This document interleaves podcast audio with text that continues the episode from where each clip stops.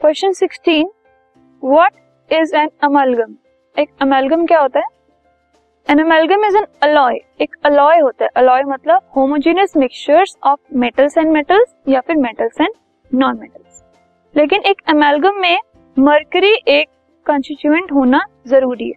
अगर कोई हमने अलॉय फॉर्म किया है और उसमें मर्करी हम ऐड कर रहे हैं तो उसको हम अलॉय ना बोलकर अमेलगम बोलेंगे।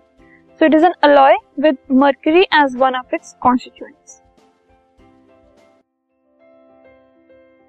this podcast is brought you by Hubhopper Shiksha Abhiyan अगर आपको ये पॉडकास्ट पसंद आया तो प्लीज़ लाइक शेयर और सब्सक्राइब करें और वीडियो क्लासेस के लिए शिक्षा अभियान के यूट्यूब चैनल पर जाएँ।